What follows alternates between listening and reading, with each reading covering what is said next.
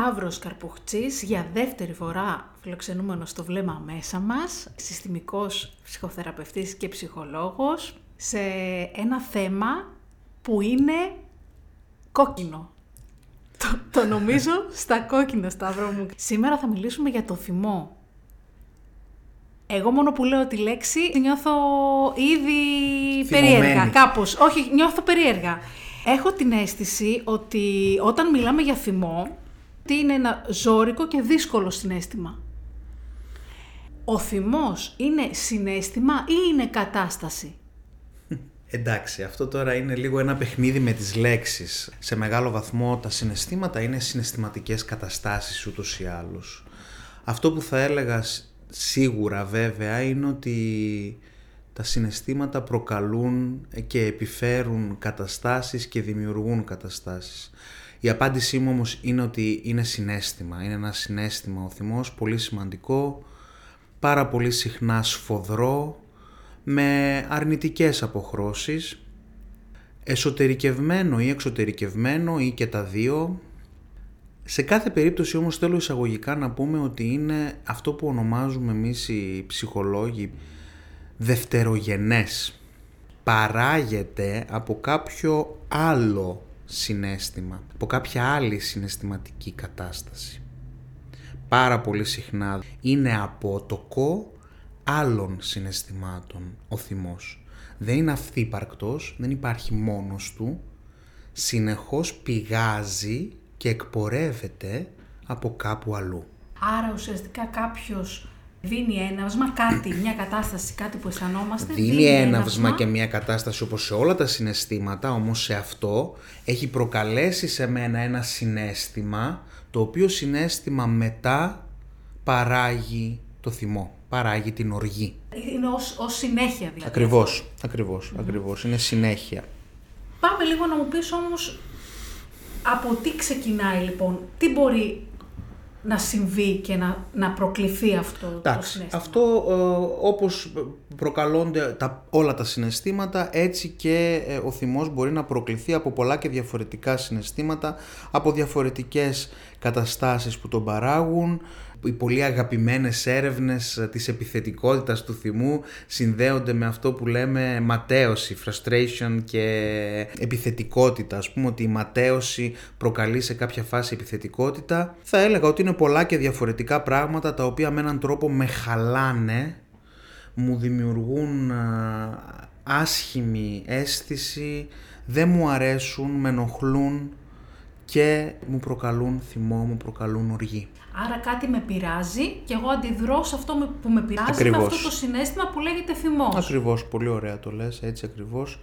Και φυσικά πάρα πολύ συχνά, αυτό πρέπει να το πούμε με το καλημέρα σας, η διαχείριση του θυμού έχει σημασία στον ίδιο το θυμό και στην οργή. Πολύ συχνά η αγαπημένη κοινωνικά και σχεδόν υποχρεωτικά στάση διαχείρισης ή να κρύψω ή να καταπνίξω το θυμό μου έχει τα ακριβώς αντίθετα αποτελέσματα. Ναι. Οι άνθρωποι οι οποίοι πάρα πολύ συχνά έχουν εξάρσεις, εκρήξεις θυμού είναι άνθρωποι οι οποίοι έχουν προσπαθήσει πάρα πολύ να κρύψουν, να μειώσουν το θυμό τους, να μην εμφανιστούν. Ωραία. Ε, θέλω λίγο να μου περιγράψεις τι συμβαίνει στον οργανισμό βιολογικά όταν θυμώνουμε.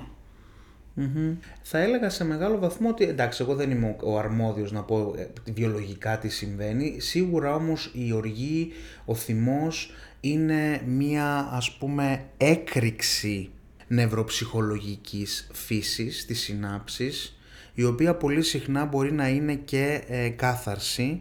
Αυτό ας πούμε μπορεί να συνδέεται και με το ότι βγάλε το θυμό από μέσα σου. Μπορεί να είναι βοηθητικό, προσοχή όμως το βγάλε το θυμό από μέσα σου θα πρέπει να συνοδεύεται και από διαχείριση θυμού. Δηλαδή δεν πειράζεις, σπάς τα όλα, βγάλε το θυμό σου, δεν είναι βοηθητικό. Γιατί αυτές οι συμπεριφορές τίνουν να λειτουργούν εξαρτητικά στον εγκέφαλό μας. Που σημαίνει ότι αν εγώ έχω μια τάση να τα σπάω, θα τα σπάω και εν τέλει δεν με βοηθάει να βγάζω το θυμό μου με αυτόν τον τρόπο, αλλά να επαναλαμβάνω θυμωμένες εκρήξεις άγχους. Οπότε από μόνη της η συμβουλή βγάλε το θυμό δεν είναι αρκετή. Χρειάζεται και διαχείριση θυμού.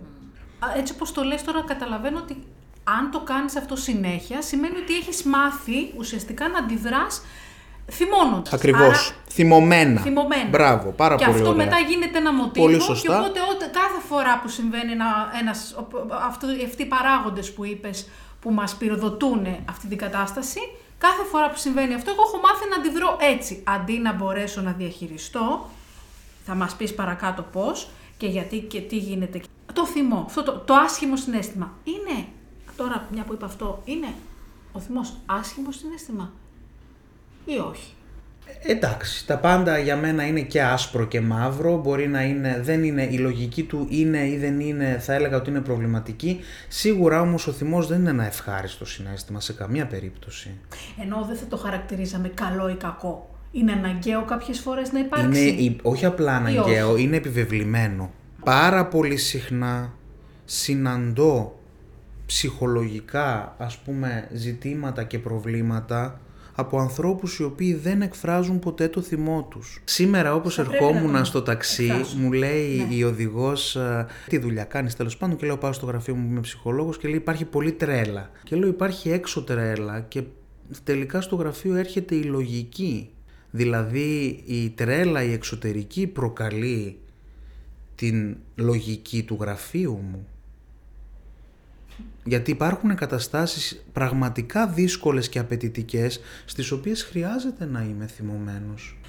Αλλά δεν πρέπει να είμαι θυμωμένος, οπότε γι' αυτό το λόγο, επειδή ακριβώς λες ότι δεν βγαίνει αυτός ο θυμός, δεν εκφράζεται για πάρα πολλούς Ακριβώς. λόγους, Ακριβώς. οδηγείται κάποιος σε, να ζητήσει βοήθεια σε κάτι που πιθανότατα και να μην χρειάζεται, αν εκφράσει σωστά το θυμό. Ακριβώς, ακριβώς, ακριβώς. Επίσης, νομίζω ότι η έκφραση θυμού με την ουσία αυτού που θέλει να μας πει αποτελεί σημαντικό παράγοντα και παράμετρο αρμονία και εξέλιξης των ανθρώπων και των σχέσεων.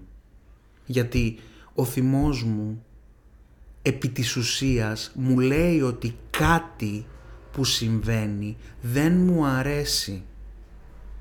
Αν μπορέσω να διατηρήσω την ψυχραιμία μου, να δώσω στον εαυτό μου χρόνο και να απαντήσω στην ερώτηση τι συμβαίνει αυτήν τη στιγμή πραγματικά μέσα μου που δεν μου αρέσει και με θυμώνει, μπορεί να πάρω απαντήσεις που μπορεί να είναι πολύ χρήσιμες, πολύ ουσιαστικές, αλλά προσοχή μπορεί να είναι και δυσάρεστες. Γιατί αν εμένα δεν μου αρέσει η συμπεριφορά σου σε βάθος χρόνου και μπορεί να σκέφτομαι ότι θα πρέπει να σε χωρίσω, αυτό μπορεί να μην μπορώ να το διαχειριστώ. Και είναι προτιμότερο να είμαι θυμωμένος με τον εαυτό μου, με τον κόσμο, με τα παιδιά μου, με το Θεό, με όποιον. Ναι, με κάτι άλλο, έξω από μένα. Ναι, ενδεχομένως. Με βοηθάει κιόλας γιατί είναι από προσανατολιστικό συνέστημα, όπως είπαμε, δευτερογενές, με παραπλανά, με στέλνει συνέχεια αλλού. Και δεν αντιμετωπίζω την Μπορεί ουσία, να μην το την θέμα, αντιμετωπίσω, αυτό που φυσικά, υπάρχει. φυσικά, φυσικά.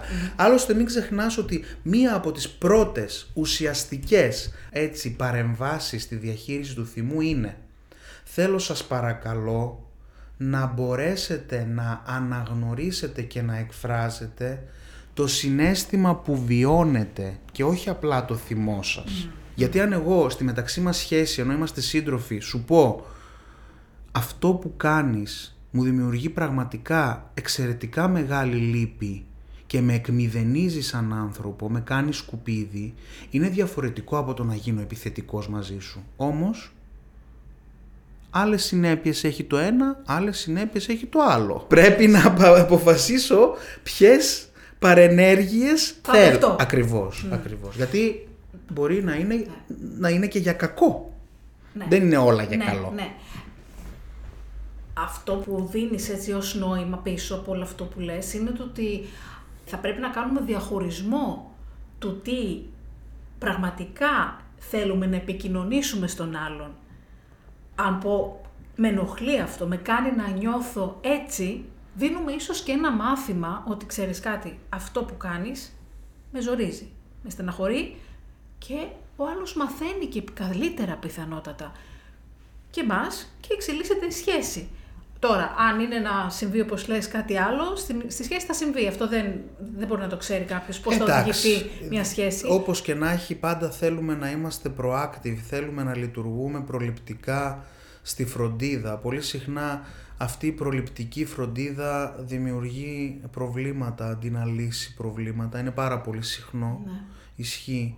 Και ο θυμός είναι μέσα σε αυτά. Και για να μην το πάμε μόνο στις σχέσεις, τις ερωτικές ή τις συντροφικές, θα πρέπει να σκεφτούμε και το κομμάτι των σχέσεων των γονιών με τα παιδιά. Σήμερα ας πούμε απαγορεύεται τα παιδιά να είναι θυμωμένα, ενώ έχουν πάρα πολλούς λόγους να είναι θυμωμένα. Είναι πιεσμένα, είναι αγχωμένα, είναι σε μια φάση έξαρσης εφηβικής που συνδέεται με, την, με τις ορμόνες ας πούμε που έχουν χτυπήσει κόκκινο, έχουν προβλήματα τα οποία αντιμετωπίζουν και θέλουν να τα επικοινωνήσουν και σε τελική ανάλυση οι αγαπημένες, οι στενές σχέσεις προβλέπουν και το θυμό. Mm-hmm. Αλλιώς είναι σαν να μην ακουμπάμε ο ένας τον άλλον, ναι. σαν να μην σχετιζόμαστε. Σαν να διαλέγουμε τα συναισθήματα ότι αυτό το κρατάω και το πετάω, ενώ ακριβώς. η ζωή τα εμπεριέχει όλα αυτά. Σωστά.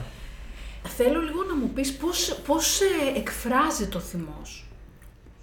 Όταν τον βιώνει κάποιος, αυτό, θα πρέπει, αυτό θα πρέπει σίγουρα νομίζω να μας το πει ο καθένας ξεχωριστά. Κάποιοι πολύ, πολύ... και ανεβαίνουν οι χτύποι της καρδιάς τους. Μπράβο. Πάρα πολύ. Πάρα... Η αδρεναλίνη, οι ορμόνες, όλα αυτά. Για να το πάμε λίγο εκεί που λες, όταν δουλεύουμε τη διαχείριση του θυμού, τη διαχείριση της οργής σε ανθρώπους που έχουν έντονες εξάρσεις και κρίσεις, λέω, θέλω να παρατηρήσετε τον εαυτό σας πάρα πολύ προσεκτικά. Πριν από κάθε κρίση οργής υπάρχουν κάποια προειδοποιητικά μηνύματα στην αρχή μου λένε όχι δεν υπάρχει τίποτα. Εγώ επιμένω και λέω υπάρχουν κάποια προειδοποιητικά μηνύματα που ο εαυτός σας σας στέλνει ελάχιστα δευτερόλεπτα πριν. Μπορεί να είναι λύνονται τα γόνατά μου, μπορεί να είναι βλέπω αστεράκια, μπορεί να είναι ζαλίζομαι, μπορεί να είναι στίβει, το, το, το στομάχι μου γίνεται ένας κόμπος, μπορεί, μπορεί, μπορεί να ακούω καμπάνες, μπορεί να βουίζουν τα αυτιά μου. Υπάρχουνε. Χριστίνα υπάρχουν και κάθε ένας που το ζητά όταν κάνει πίσω ή κάνει focus σε αυτό λέει όντως υπάρχουν κάποια πολύ μικρά μηνύματα που ο εαυτός μου μου τα στέλνει. Λοιπόν, αν βρούμε αυτά τα σημεία είναι σαν να χτυπάει το τηλέφωνο και εμείς αποφασίζουμε αν θα το σηκώσουμε ή αν θα το γιώσουμε. Καταπληκτική παρομοίωση. Ή ακριβώς αποφασίζω θα ακολουθήσω ή δεν θα ακολουθήσω. Προσοχή όμως. Λέω και κάτι άλλο στη συνέχεια. Το νόημα δεν είναι κάθε φορά που χτυπάει το τηλέφωνο να μην το σηκώνω, να αποφεύγω. Το νόημα είναι να το σηκώσω και να πω τι μου συμβαίνει. Το δηλαδή, πιο δύσκολο είναι αυτό. Το πιο απαιτητικό. Και απαιτητικό. Γιατί έχει και τις συνέπειες που προαναφέραμε. Είναι σημαντικό να καταλάβω και να πω στον εαυτό μου, όπα, Τώρα, τα επόμενα λεπτά, τα επόμενα δευτερόλεπτα, είσαι έτοιμος να κάνεις μια κρίση οργής, μια έξαρση θυμού. Γιατί αν εγώ δεν απαντήσω και δεν επικοινωνήσω αυτό... Να, ακριβώς. αυτό μαζεύεται και εγώ δεν είναι, δεν είναι το ζητούμενό μου να το καταπίνω. Άλλο πράγμα είναι να πω τώρα, αυτή τη στιγμή θα εγκαταλείψω, γιατί αν συνεχίσω θα τα κάνουμε πάρα πολύ άσχημα τα πράγματα και εκεί πέρα λέω πάντοτε ότι χρειάζεται σωματική ενεργοποίηση. Δηλαδή, δηλαδή αυτό; Να, να βγω έξω από το σπίτι, να περπατήσω, να υδρώσω. Φύγω, που λέμε, βγες έξω, φύγεις. Ναι, αλλά δεν φεύγω με την ουρά στα σκέλια, φεύγω επικοινωνώντας ότι δεν θέλω να πέσω στην παραπλάνηση της οργής και του θυμού, ενεργητικά θέλω να πάρω απόσταση και να επιστρέψω όταν είμαι ψύχρεμος. Και να αντιμετωπίσω πιο σωστά, Ακριβώς. Πιο, πιο καθαρά την και κατάσταση. Και σε αυτό πηγαίνει κιόλας πάρα πολύ συχνά το ότι ε, οι χρόνοι, οι άνθρωποι που είναι χρόνιοι καυγατζίδες και επιθετικοί, άνθρωποι που βλέπω πάρα πολύ βοηθιούνται όταν κάνουν μια πολεμική τέχνη.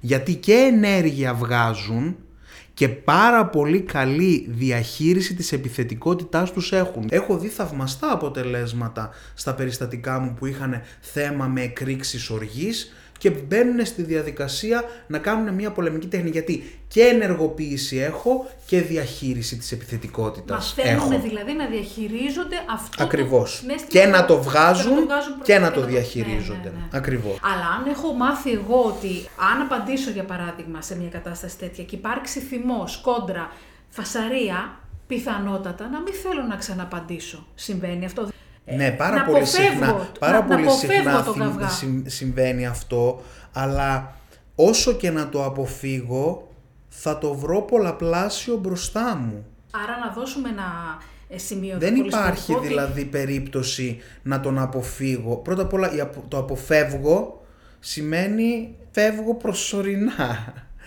Δεν θα φύγω για πάντα.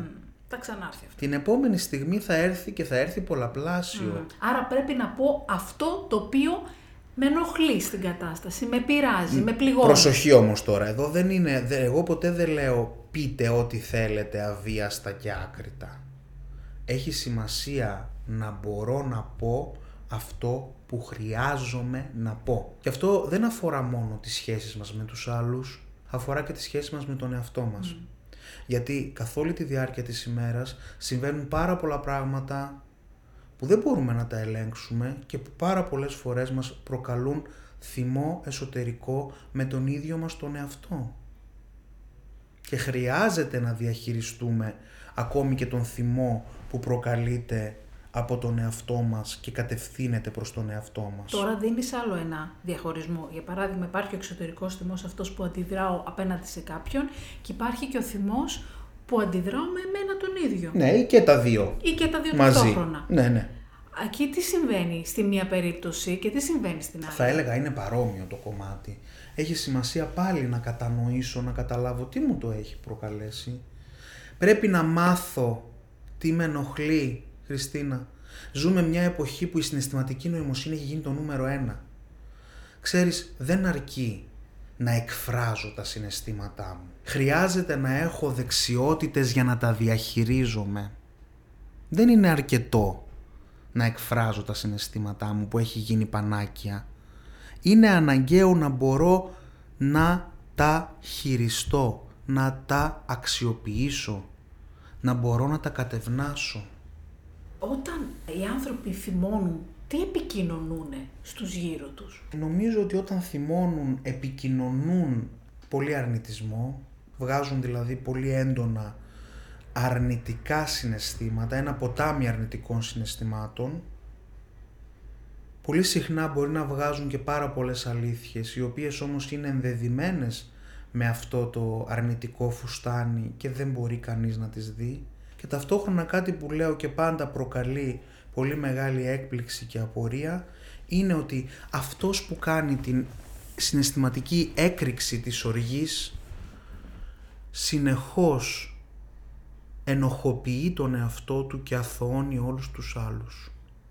Γιατί όσο και αν φταίς εσύ, Κριστίνα, αν εγώ αρχίζω και σε βρίζω και σου μιλάω σκαιότατα, η δική σου υπευθυνότητα έχει εξαφανιστεί και το μόνο που μένει είναι το ποτάμι της οργής και άρα η δική σου ευθύνη εξαφανίζεται. Άρα στο επίπεδο της σχέσης τι κάνω, σε αθωώνω και ενοχοποιώ εμένα. Φυσικά και εσύ έχεις γεμίσει με αρνητικά συναισθήματα και βιώνεις μια, έναν καταράκτη αρνητικών συναισθημάτων, προφανώς. Ναι. Αλλά δεν μιλάμε ουσιαστικά για αυτό που μας συμβαίνει, για αυτό που χρειάζεται να αλλάξει.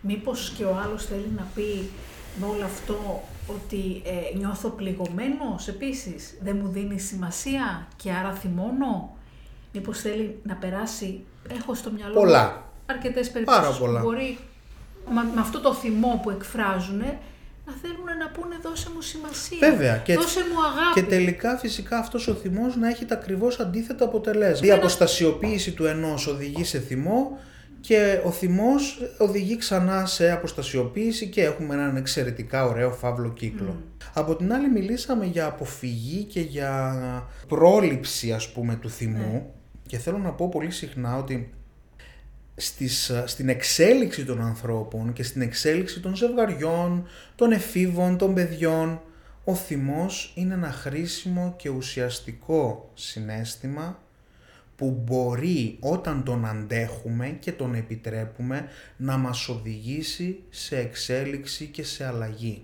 Οι άνθρωποι μέσα από αυτό οριμάζουν, εξελίσσονται.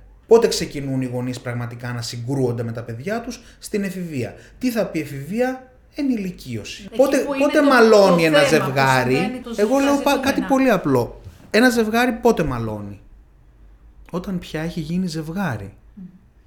Αλλιώς, συνδέεται. ακριβώς, αλλιώς δεν είναι ζευγάρι.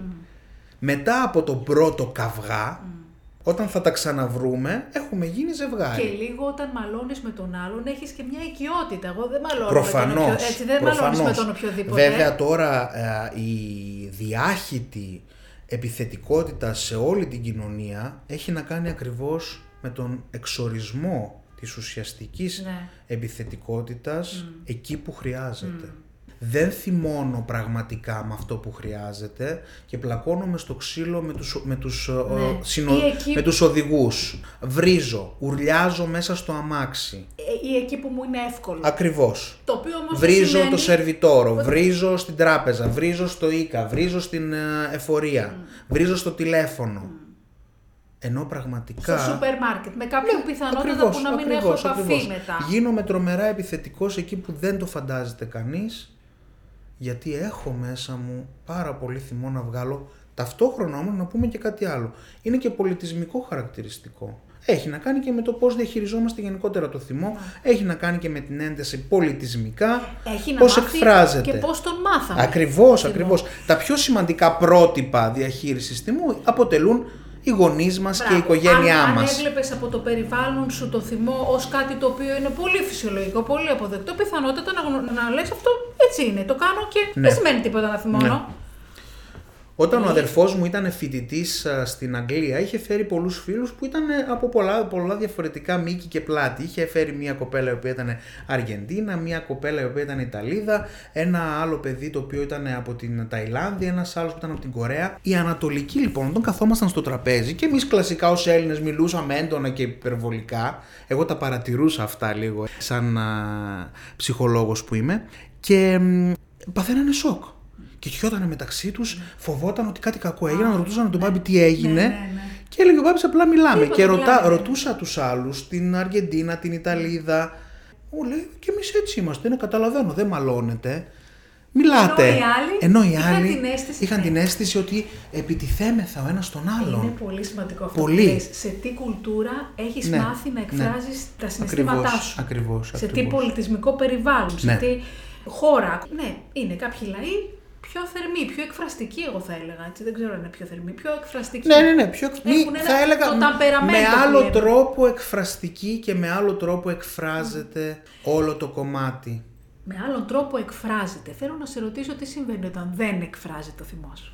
Θα έλεγα ότι όταν δεν εκφράζεται ο θυμός είμαι βέβαιος ότι υπάρχει και ότι θα βρει κάποιο τρόπο να εκφραστεί. Να τρυπώσει, να πάει, να βγει. Ναι.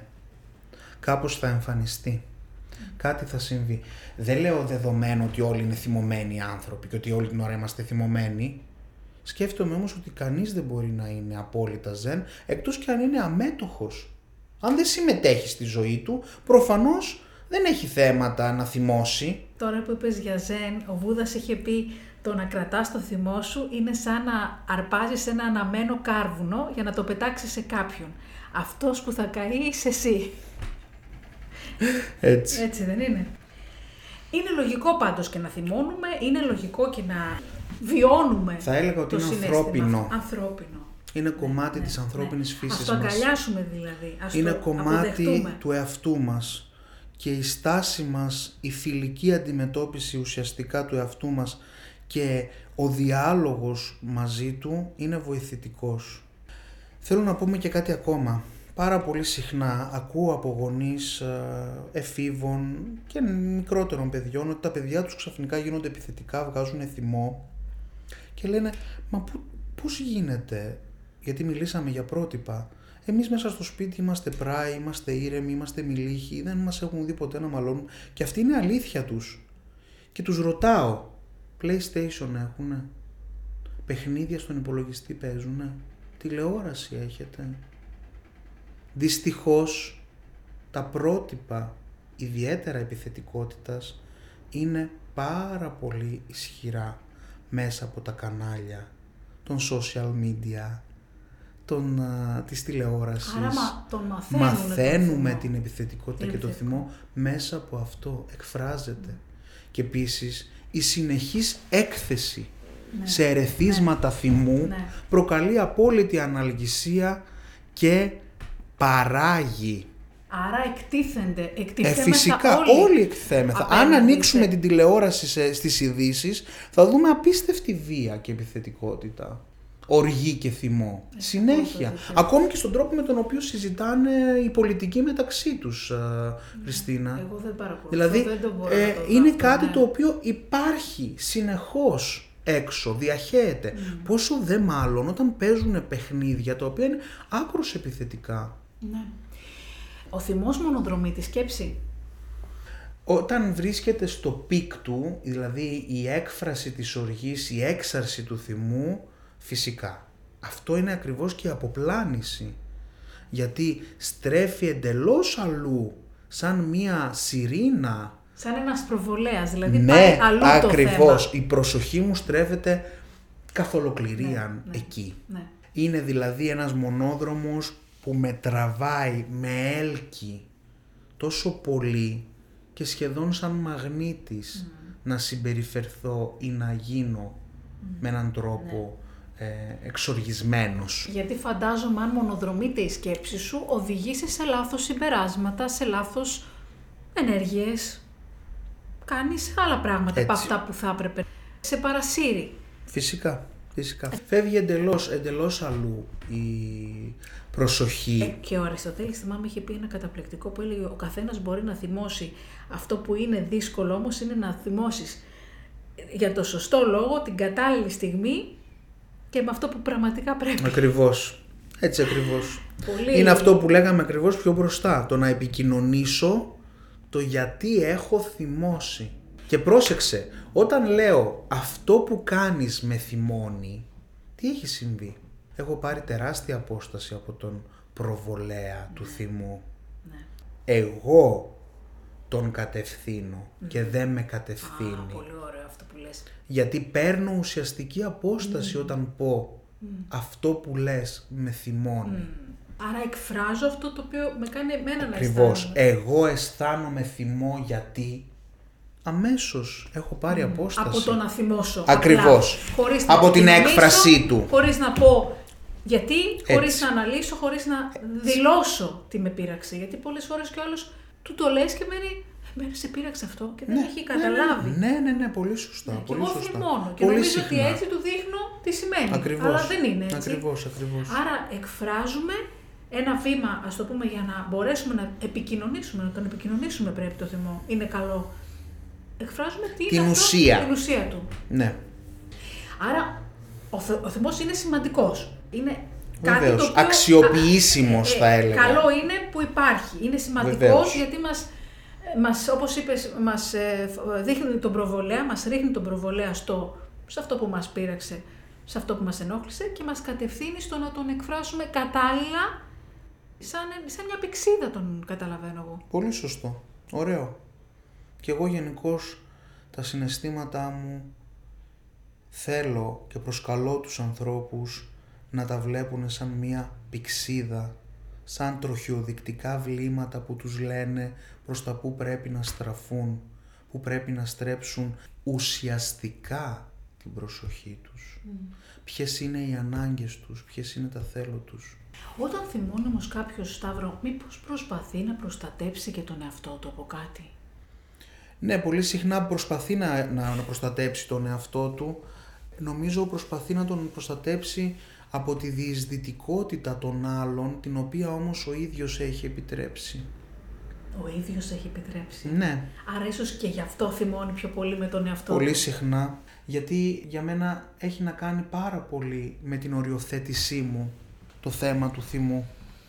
Άρα δεν έχω μάθει να οριοθετούμε όταν θυμώνω συχνά, να το πούμε, όχι φυσιολογικά. Θα έλεγα Ναι. ότι σε σχέση με την οριοθέτησή μου κάτι δεν κάνω καλά ή θα πρέπει να κάνω αλλιώς. Με κάποιο τρόπο διαφορετικό πρέπει να λειτουργήσω. Άρα, άμεση συνάρτηση των ορίων, της οριοθέτησής μας απέναντι Φυσικά. στους άλλους και του τρόπου που θυμώνουμε, γιατί, όπως είπαμε, είναι καλό να θυμώνουμε κάποιες φορές. Ναι. Αλλά και όταν... το, το ότι θυμώνουμε. Δηλαδή ότι έχει δημιουργηθεί θυμός και οργή αφορά το πόσο χώρο έχουμε δώσει στους άλλους. Πολύ συχνά ας πούμε μιλάω για την επιθετικότητα και την περιγράφω ως ανάγκη. Και όταν την ακούνε ε, οι εκπαιδευόμενοι, οι φοιτητές, λένε «Εμ, δεν είναι κάτι αρνητικό και λέω επιθετικότητα δεν είναι μόνο να σου κάνω επίθεση. Ακόμη και το όχι είναι μια επιθετική στάση. Όταν εγώ θα σου πω όχι, Ναι, δεν ναι, θα ανταποκριθώ στα θέλω σου Ναι, ναι, ναι. ή επιθυμώ να ανταποκριθεί στα θέλω μου και αυτό επίθεση είναι μέσα σε εισαγωγικά. Κάθε κίνηση οριοθέτησης, Χριστίνα, επιθετικότητα είναι. Δεν πρέπει να το ξεχνάμε αυτό. Τη λαμβάνουμε ως επιθετικότητα ή είναι; Επιθετικότητα είναι με την έννοια του ότι παίρνω χώρο. Χώρο. Και η συνεχής υποχωρητικότητα δεν είναι πάντα Ναι, βοηθητική, γιατί και το χώρο μου εξαντλεί, μειώνει και δεν στέλνει τα κατάλληλα μηνύματα. Πολλές φορές εδώ πέρα μέσα στο χώρο της ψυχοθεραπείας λέω όσο υποχωρείτε τόσο περισσότερο στέλνετε το μήνυμα στους άλλους να προελάβουν. Ναι. Αν δεν Συνεχίστε, τους το πείτε, κάνετε. ακριβώς, αν δεν τους Είναι μήνυμα βάλετε και αυτό. εσείς ένα stop, ένα όριο, δεν θα το μάθουν ποτέ. Δεν έχει να κάνει μόνο με την κακία των άλλων. Ναι. Έχει να κάνει και με τη δική μας ανεφόρον επιτρεπτικότητα συχνά. Και πολλές φορές βλέπω θαυμαστά αποτελέσματα. Όταν βάλουν τα όρια τους, οι άλλοι να αντιδρούν με έναν ωραίο τρόπο σε αυτό. Και να προσαρμόζονται και να είναι βοηθητικό. Και αυτό να εξελίσσει τις σχέσεις και τους ανθρώπους. Δεν είναι σίγουρο ότι θα καταστραφούν όλα όπως νομίζουμε. Είναι σαν να το φοβόμαστε. Βέβαια, βέβαια, βέβαια. Όπως Είναι το αυτό το λες. proactive Ναι, που λέγαμε ναι. στην αρχή. Αλλά τελικά, όπως το αναλύεις και το περιγράφεις, μόνο να μην το φοβόμαστε δεν πρέπει. Δηλαδή πρέπει να το αγκαλιάσουμε και να το βάλουμε και ως άσκηση. Θα αυτό έλεγα στη ότι ζωή. παρόλο το φόβο μας αξίζει να δοκιμάζουμε. Με το φόβο μας. Είναι πολλά αυτά Ναι. που φοβόμαστε στη ζωή. Το άγχος σχετίζεται με το φόβο. Άγχος σχετίζεται και με το φόβο και με το θυμό. Δηλαδή έχει να κάνει με το ότι πολύ συχνά όταν ε, δεν διοχετεύω κατάλληλα τα συναισθήματα που προκαλούν θυμό έχω έντονο Ναι. άγχος. Γιατί το άγχος μου συνδέεται και με την αίσθηση του πνιξίματος, με την αίσθηση ότι δεν έχω επαρκή ζωτικό χώρο. Ναι, γιατί αν φοβάμαι, αγχώνομαι και φοβάμαι να εκφράσω το θυμό μου, έχει μία, με- μία σύνδεση. Βεβαίως. Οπότε πιθανότατα να προκαλεί σε κάποιον άγχος αυτό και να αποφεύγει και να το πετάει πίσω. Οπότε θα πρέπει να καταλάβουμε ότι τι γίνεται εκεί με το άγχος, πώς μπορούμε να το διαχειριστούμε, να το καταλάβουμε ότι θα πρέπει να τα αφήσουμε στην άκρη, κάπως έτσι; Θα πρέπει να δούμε τη σύνδεση που υπάρχει μεταξύ Σύνδεση, τους. ναι. Αυτό θα Πώς πρέπει να συνδέεται δούμε. το ένα με το άλλο. Αυτό. Πηγαίνοντας στη διαχείριση. Όπως είπαμε πιο μπροστά, Έχουμε το πρώτο και, βήματα. σα- και το πρώτο και έχουμε βήματα, ναι, χρειαζόμαστε βήματα, χρειαζόμαστε να δώσουμε στον εαυτό μας χρόνο για να αλλάξουμε τη συμπεριφορά αυτή, να τη διαχειριστούμε. Πρέπει να λάβουμε πολύ σοβαρά υπόψη τη φιλική αντιμετώπιση του εαυτού μας, ότι δηλαδή επιτρέπεται να νιώθω, να βιώνω θυμό. Πρέπει να σκεφτώ πώς θα τον εκφράζω, και το πρώτο σημαντικότερο κομμάτι είπαμε είναι πώς οδηγούμε στις εκρήξεις οργής, στις εκρήξεις θυμού. Χρειάζεται να παρατηρήσω και να ξέρω τι με λαμπαδιάζει, να το πω λαϊκά. Πρέπει να ξέρω. Πολλές φορές σε ζευγάρια εκεί που δεν το περιμένεις φωνάζει ο ένας από τους δύο τώρα με έκανε έξαλλο γιατί σήκωσε το φρύδι, έσπασε το χείλος είναι πράγματα τα οποία πρέπει να ξέρω ότι με νευριάζουν. Επίσης πρέπει να ξέρω και τον εαυτό μου, να γνωρίσω τον εαυτό μου. Αν μετά από πάρα πολλές ώρες δουλειάς είμαι εξουθενωμένος και είμαι tensed, είμαι έτοιμος να, Να- να βγάλω τα βγω στο θυμό, να... βγα- γαμπά. αυτά πρέπει να τα ξέρω. το πρέπει να θυμό. τα γνωρίζω. Είπαμε, δεν αρκεί να εκφράζω τα συναισθήματά μου. Χρειάζεται να έχω πληροφορίες και ουσιαστική διαχείριση των θυελωδών συναισθημάτων μου. Άρα αν εγώ ξέρω ότι εσένα σε ενοχλεί το ποτήρι να τα αφήνω πάνω στο τραπέζι στη γωνία, Όχι, δεν είναι Πιθανότατα- αυτό που είπα.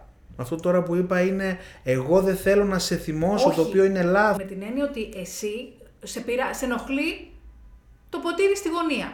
Εγώ πρέπει να εσύ φροντίσω μου να το μην πεις- είναι στο. Α, Μπράβο. Αυτό ακριβώς, εννοούσα. Μπράβο, Αν εσύ συγγνώμη. μου το ωραία, πεις, ωραία. Γιατί υπάρχει και αυτό το το άλλο επικοινωνήσω που ότι πάρα πολύ ξέρεις- συχνά μπαίνουν οι γυναίκες σε αυτό. Και εγώ πλέον αυτό το ονομάζω σχεδόν προληπτική κακοποίηση. Ναι. Δηλαδή, τι θα κάνω ώστε να μην θυμώσει. Όχι, όχι, δεν το εννοούσα. Ναι, ναι, ναι. έτσι. Προληπτικά. Αυτό Το είναι- οποίο δεν βοηθάει. Ναι. Όχι. Γιατί κάποια στιγμή θα θυμώσει ο Ναι, ναι, άλλος. ναι, ναι. Είναι δηλαδή μια διαδικασία που θα πρέπει ο καθένας να την κάνει με τον εαυτό του. Εγώ το λέω με την έννοια αυτή Ναι, που κατάλαβα, είπες, βέβαια, ότι βέβαια. επικοινωνώ, το λέω ότι ξέρεις Ναι. Σταύρο με ενοχλεί. Αυτό δεν, δεν Αυτό θέλω να το κάνεις. Με Σε πειράζει, παρακαλώ. μου θυμίζει κάτι που με στεναχωρεί. Ναι, ναι, ναι, με δεν έχει πιέζει. σημασία Και, πολλές και, φορές. Και γι' αυτό, ναι, όταν εσύ το ξέρεις αυτό, αυτό που είπες, το επικοινωνώ, Ναι, βέβαια πολλές φορές κάποιοι και που τα ξέρουν δεν αλλάζει κάτι, οπότε εκεί πέρα είναι τα δύσκολα. ναι, εκεί θέλει πιο πολύ. με- Πιο, Δεν ξέρω τι μεγαλύτερη θέλει. προσπάθεια. Άστο, σε άλλο podcast θα το πούμε αυτό. ναι, ναι, ναι, ναι. το τι θέλει εκεί. ναι. Άρα, να πούμε τρία βήματα, κλείνοντας, φτάνοντας στο Θα τέλος. έλεγα το πιο σημαντικό από όλα Θυμώνω. τα βήματα είναι Πάμε να το πάμε- να κάνουμε ένα επιτρέπω παράδειγμα. στον εαυτό μου να θυμώνει.